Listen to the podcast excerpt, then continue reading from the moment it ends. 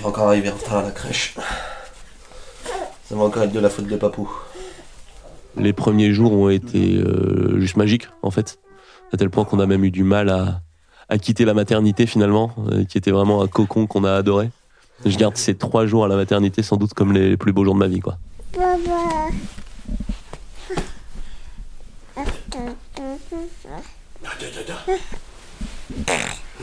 Je me suis pas arrêté tout de suite quand Lily est arrivée. On a passé le premier mois. Et en fait, j'ai pris mon congé paternité de 28 jours entre le 15 décembre et le 13 euh, janvier, grosso modo.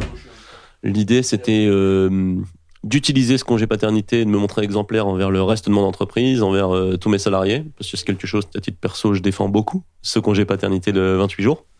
Donc il fallait que je me montre exemplaire. Et en même temps, le faire à cheval sur des vacances scolaires, ce qui me permettait de pas trop louper de business, finalement. C'est de moins en moins bien vu de dire qu'on ne le prend pas parce qu'on est pris par le boulot. Et heureusement que c'est le cas. Parce que ce que ça sous-entend souvent, c'est que la mère se débrouille toute seule, donc c'est juste pas possible. Je m'appelle Quentin Guilhuy, je suis cofondateur euh, et CEO d'une entreprise qui s'appelle Anjaro. J'ai 33 ans et je suis papa d'une petite Lily qui va avoir un an là.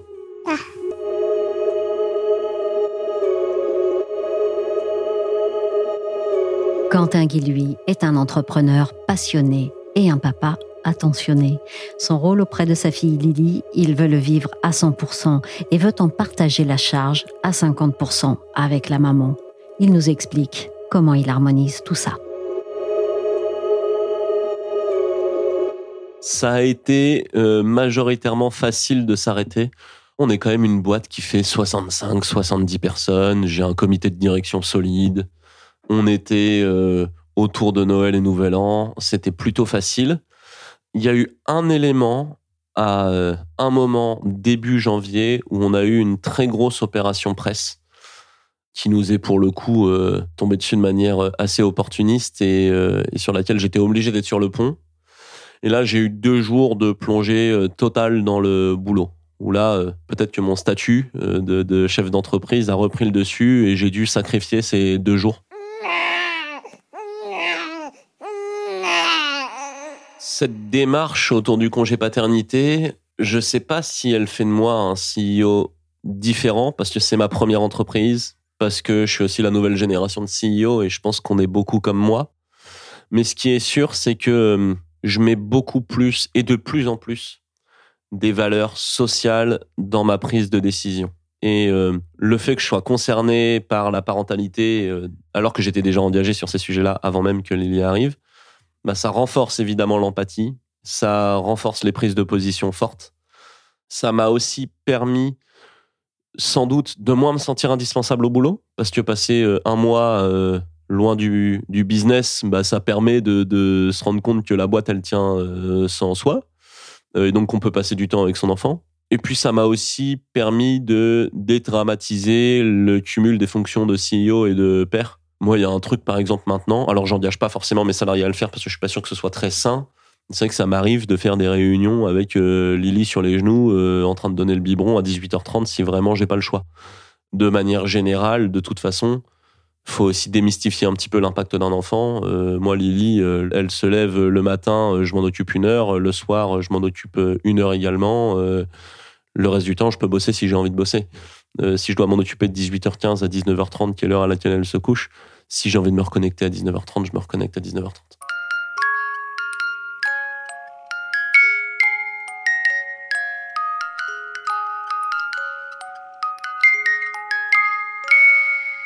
Après le congé paternité, quand il a fallu reprendre le boulot, la première chose claire, c'est que je, me suis vite rendu compte que euh, j'allais beaucoup moins quitter le boulot à 20h. Tout le temps que je passe avec Lélie, c'est euh, du temps euh, où je vais créer une relation avec elle. Et dans mon organisation du temps de travail, dans la manière dont je vais organiser ma semaine, je vais inclure ça. Peut-être un peu plus qu'avant, mais en même temps, quand Lily est née et que je travaillais, déjà, je rentrais assez tôt.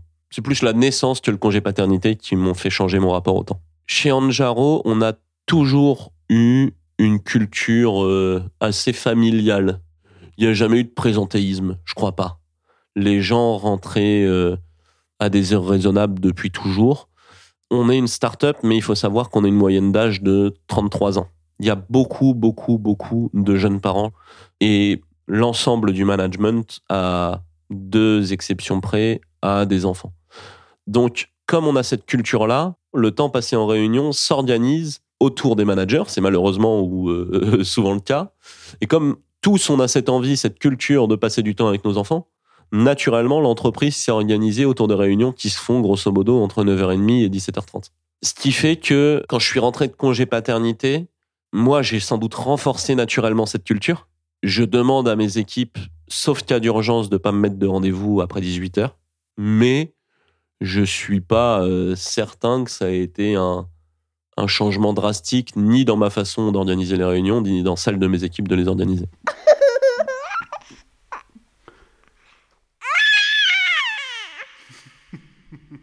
Bizarrement, j'ai plutôt tendance à euh, travailler moins à distance que en sortie de Covid, par exemple. Parce que euh, c'est pas parce qu'on est parent qu'on n'a pas le droit à sa vie sociale. Et le boulot, moi j'ai la chance d'avoir un boulot qui me rend assez libre, dans lequel je prends beaucoup de plaisir. Pour moi, les interactions sociales au boulot font partie d'une certaine forme de plaisir. Donc j'ai plutôt tendance à aller au boulot quatre jours par semaine et prendre euh, une journée, deux journées de télétravail euh, selon les semaines. Là où, euh, en sortie de Covid, on pouvait passer trois jours et demi de télétravail sans aucun problème. Pour moi, de temps en temps, faut sortir de l'environnement où on croise des couches du regard et, et des biberons. Quoi. En fait, quand j'y pense, une entreprise euh, ou un boulot prenant, euh, tout comme un bébé, c'est des éléments qui prennent énormément de charge mentale. On s'arrête jamais vraiment de penser à sa boîte et on s'arrête jamais vraiment de penser à son enfant. Et c'est assez drôle comme depuis la naissance de Lily, j'ai vraiment appris à compartimenter.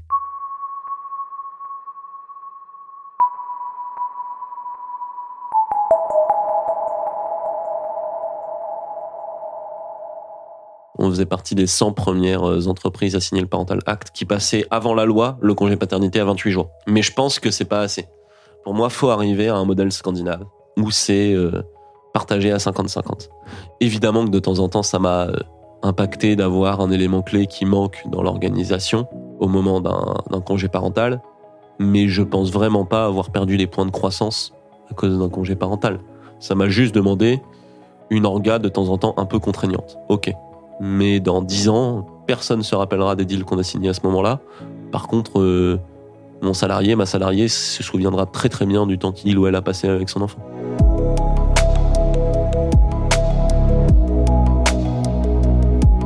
On va laisser Quentin et Lily partir à la crèche, une sacrée équipe. En les regardant s'éloigner, je me suis dit que quelque chose avait vraiment changé dans la paternité, mais aussi chez les entrepreneurs. Je suis Michel Varnet. Vous écoutez Et moi, un podcast des échos.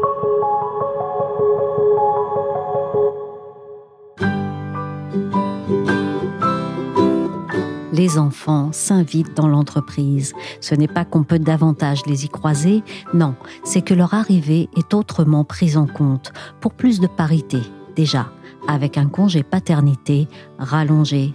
Mais au fait, ce congé quand est-il né Il date de 20 ans, en 2002, on en fait les, 20 ans cette année. Éric Delon est journaliste pour les Échos Weekend. Il a signé un article sur le congé paternité titré Comment les pères s'en emparent ou pas. Jusqu'alors, les hommes ne bénéficiaient que de trois jours de congé à la naissance de leur enfant. Ça datait de, 1946.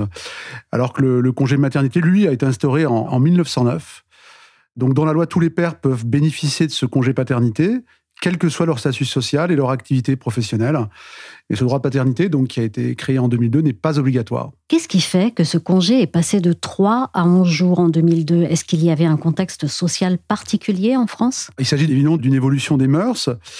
Donc la loi est adoptée sous le gouvernement de la gauche plurielle de Lionel Jospin. Hein, il est porté et défendu par euh, Ségolène Royal, qui est alors ministre délégué à la famille. Donc à l'époque, donc ce sont euh, 11 jours consécutifs accordés aux jeunes papas ou 18 jours consécutifs en cas de, naissance multiple. À l'époque, la Norvège était le premier pays à avoir instauré un congé parental spécifique aux jeunes papas. C'était en 1993. Donc la France n'est pas en pointe en la matière. Donc en 2002, la France est plutôt précurseur en Europe sur ce congé paternité, mais elle va vite perdre cette avance jusqu'à se retrouver à la traîne, c'est ça? Oui, c'est ça. Elle a été un des premiers pays à l'avoir instauré et effectivement, d'autres pays l'ont dépassé, notamment l'Espagne sans compter bon, les pays du nord de l'Europe. Après, il y, a des pays qui sont encore moins vertueux, hein, comme l'Allemagne et l'Angleterre. Mais la France n'était pas partie, était un peu dans le ventre mou des pays euh, européens en, la matière, en matière de progressisme, en termes de, jours accordés euh, aux hommes. Elle faisait figure de mauvais élève en accordant seulement 11 jours de congé aux jeunes papas, donc euh, ces dernières années. Et c'est en fait l'Union européenne qui a servi un peu d'aiguillon hein, pour la France et pour d'ailleurs d'autres pays européens moins avancés en la matière puisqu'en juin 2019, il y a une directive sur l'équilibre entre vie professionnelle et vie privée qui a été adoptée et qui demandait que ce que dans les trois ans, on puisse mettre en place ce type de, congé euh, paternité ou congé parental. Donc depuis le 2 août 2022, donc de nouveaux droits sociaux ont été intégrés dans le socle européen des droits fondamentaux. Et en fait, l'objectif de cette directive européenne est d'améliorer donc à l'échelle du continent la, participation des femmes au marché du travail et de favoriser le recours à des formules souples de travail, selon la Commission. Donc le 1er juillet 2021, donc euh, l'année dernière, euh, en France, les jeunes papas disposent désormais de 28 jours pour profiter à plein temps de, leur nouveau-né. On peut préciser que parmi ces 28 jours, donc 25 sont indemnisés par la sécurité euh, sociale et 3 jours par l'employeur. Hein. et euh, en cas de naissance multiple, la durée du congé s'élève à 35 jours. Et donc, ça a été reçu comment par les familles françaises et surtout par les papas? Bah, Plutôt bien par rapport aux gens que j'ai interviewés dans l'article. La plupart des papas qui se sont exprimés, alors effectivement, ils étaient plutôt pour. Voilà, j'ai pas vu du tout de réticence. Bien au contraire, pour la plupart, ils s'en sont emparés avec beaucoup d'enthousiasme, euh, manifestant euh, une sorte de joie de pouvoir partager les, tâches parentales dont ils avaient conscience qu'elles étaient jusqu'à présent euh, largement occupées par les femmes. Et ils y ont vu un signe de progrès. Une étude récente, enfin qui est sortie en 2017, montre que 7 papas sur 10 prennent leur congé paternité. Donc ça veut dire qu'il y en a 3 sur 10 qui ne le prennent pas parce qu'il y a aussi des, il y a des cas très différents en termes de quand vous êtes indépendant, quand vous venez juste de rentrer dans une entreprise et que vous avez peut-être un peu peur que votre période d'essai ne soit pas reconduite. Donc, on voit une certaine disparité. On, s'aperçoit que ce sont les gens les plus euh, à l'aise financièrement, qui ont les salaires les plus élevés, qui le prennent le plus.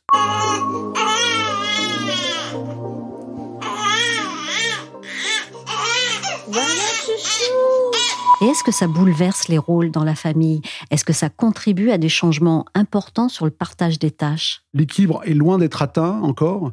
Lorsque le congé est pris, souvent, euh, il est plus fréquent que les pères s'occupent des courses ou d'aller chercher les enfants à la crèche ou à l'école. En revanche, il n'y a guère d'évolution entre ce qui concerne le ménage et la préparation des repas. Alors ça, ce constat un peu mitigé s'applique moins chez les jeunes papas qui vont davantage refuser cette spécialisation genrée. Euh, voilà, des tâches domestiques. D'après les témoignages que vous avez reçus de ces différents papas, est-ce qu'ils ont réalisé quelque chose qu'ils ne mesuraient pas? Oui, absolument. Euh, ils, ont, ils ont constaté effectivement in situ et de façon concrète la fatigue, les difficultés pour le conjoint, euh, obligé de faire tout toute seule, euh, à la fois dans le foyer et à l'extérieur, tout ce qui est vaccination, visite chez le pédiatre, sans compter la gestion des enfants qui sont déjà dans le foyer. Donc ça, beaucoup de, gens que j'ai interviewés m'ont dit qu'ils ne soupçonnaient pas la, la difficulté, même s'ils voyaient bien quand ils rentraient de leur travail, que leur conjoint était fatigué, mais là, ils l'ont vraiment vu de, de visu. Et euh, oui, ça, a été pour eux une, une, vraie révélation. On peut dire qu'ils ont fait l'expérience, finalement, de la charge mentale, qui est euh, très largement féminine. Ils ne le formulent pas forcément comme ça. Ils ne reprennent pas forcément euh, ce fardeau qui pèse sur les femmes. Ils ne le formulent pas comme ça. Mais quelque part, c'est un peu ça. Et sur la paternité, est-ce que ce congé a été l'occasion d'occuper une place qu'il n'avait pas toujours? On sait très bien que l'attachement, hein, comme le dit euh, Boris Cyrulnik, que je cite dans mon enquête, l'attachement, les, les, tout premiers jours de la vie d'un enfant, pour une mère et pour une père, sont excessivement importants. Donc, ce sont des gens qui ont lu Cyrulnik, qui le savent, qui savent à quel point créer un lien privilégié euh, dès le départ est un facteur de, voilà, de lien euh, beaucoup plus fort sur l'avenir. Certains m'ont dit qu'ils savaient que leur père, eux, avait à peine pris deux jours, étaient repartis travailler. Enfin, voilà, ils mesuraient leur chance, quoi, en fait.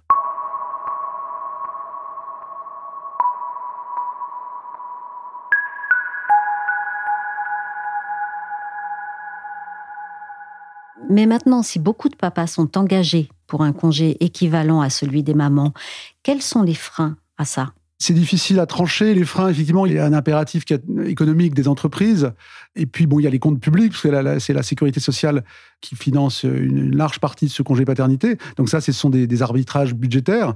Et puis, euh, est-ce qu'il y a l'acceptation de la société? Est-ce que la société euh, est mûre pour, euh, voilà, pour que les congés paternité, les congés maternité soient du, même même nombre de jours. Ça, c'est un, vrai débat difficile à trancher. Dans ce domaine, Eric, il y a de bons exemples à suivre en Europe? Oui, absolument. Donc, euh, effectivement, on sait bien que les pays euh, du nord de l'Europe, les pays scandinaves, ont, des, ont des, approches euh, en matière sociétale beaucoup plus progressistes que le reste de l'Europe. On peut citer la Norvège, hein, dont, j'ai dit qu'elle a été la pionnière dans la création du congé paternité en, 1993. Donc, les jeunes parents norvégiens peuvent se répartir 49 semaines de congé tout en continuant à percevoir l'intégralité de leur salaire. La Suède, de son côté, accorde un congé parental de 480 jours, indemnisé à 80%, que les parents peuvent se répartir de manière équitable. En Finlande, récemment, le gouvernement a, mis en place une mesure qui fait que chaque conjoint peut bénéficier de, de 160 jours pour s'occuper de ses enfants.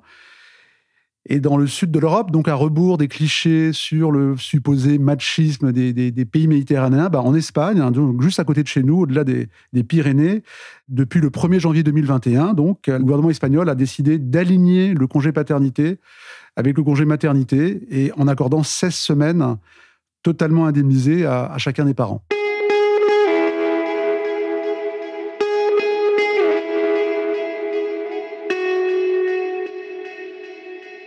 20 ans déjà et 20 ans seulement, comparé à une version maternelle qui existe depuis plus d'un siècle et dure maintenant 16 semaines.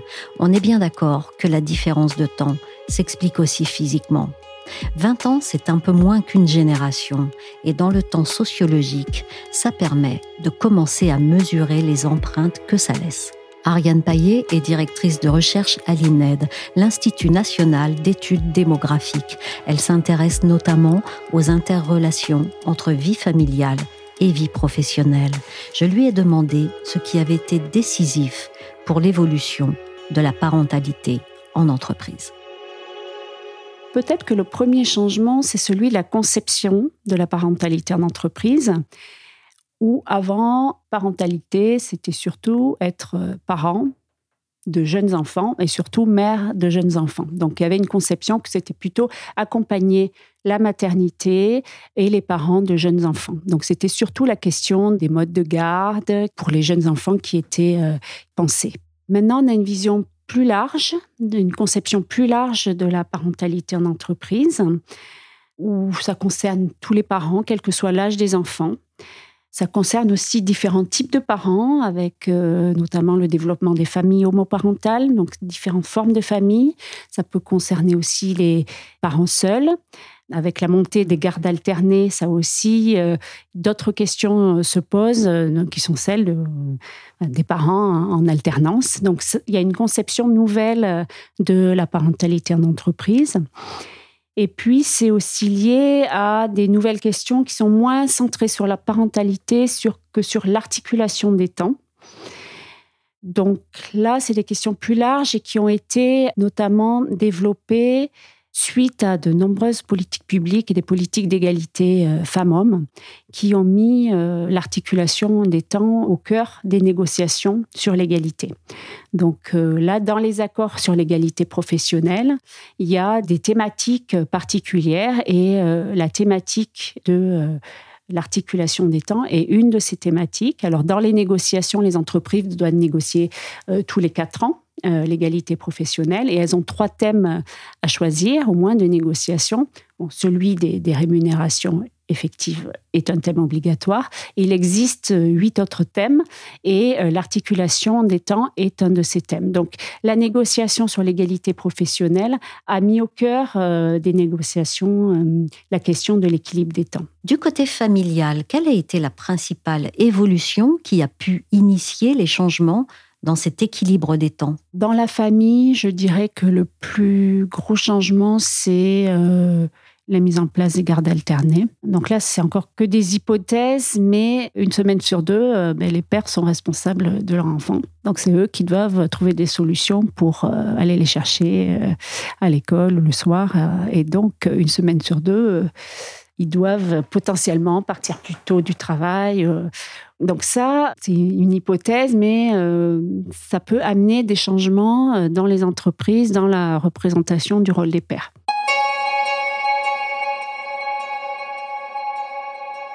À l'origine, pour quel objectif sociologique a-t-on décidé d'instaurer un congé paternité en 2002 et pourquoi l'a-t-on étendu récemment? Ça contribue au bien-être euh, à long terme de l'enfant, ça contribue aussi au fait à établir un lien. Et en cas de séparation, ça favorise le fait que le lien entre l'enfant et le père soit maintenu. Et puis le troisième objectif, c'était de donner un droit au père, un droit à s'occuper euh, de leurs enfants et afficher euh, ce droit à la paternité. Alors, le nouveau congé a les mêmes objectifs d'égalité et de bien-être des enfants, avec un accent plus fort qui est mis sur les facteurs de développement de l'enfant. Donc, a, le congé a été mis en place euh, suite au rapport euh, sur les 1000 jours euh, de l'enfant dirigé par Cyrulnik, donc qui a mis vraiment l'accent sur le bien-être de l'enfant et la nécessité que les deux parents soient présents à la naissance pour le développement futur de l'enfant. 20 ans de recul sur le congé paternité, est-ce que ça permet d'en mesurer les effets dans les foyers? Là, ce qu'on peut voir, c'est que ça D'abord, il y a une très forte adoption du congé court. On a peu d'informations sur le nouveau congé, mais sur le précédent. Donc, on a pu voir en fait que dès le départ, il y a eu une très forte adhésion des pères. Donc, il y a 70% des pères qui le prennent. Donc, une très forte adhésion.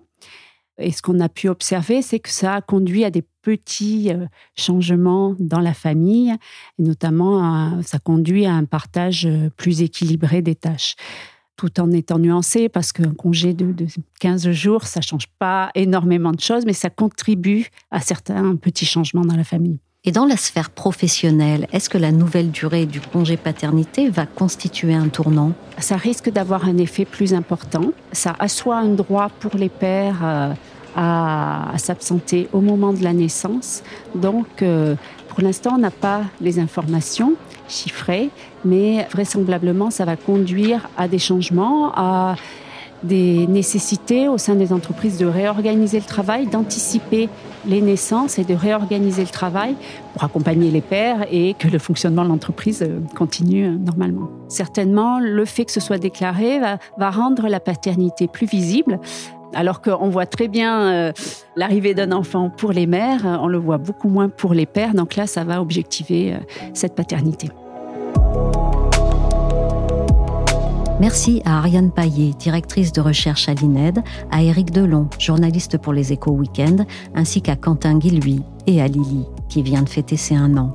Le podcast et moi, c'est terminé pour aujourd'hui. Il a été réalisé par Willy Gann. Je vous invite à découvrir d'autres témoignages dans les épisodes précédents de Et moi. Abonnez-vous sur votre plateforme préférée Apple Podcast, Podcast Addict, Castbox, Deezer, Spotify ou Amazon Music. Pour l'actualité, c'est chaque jour sur leséchos.fr ainsi que dans la story.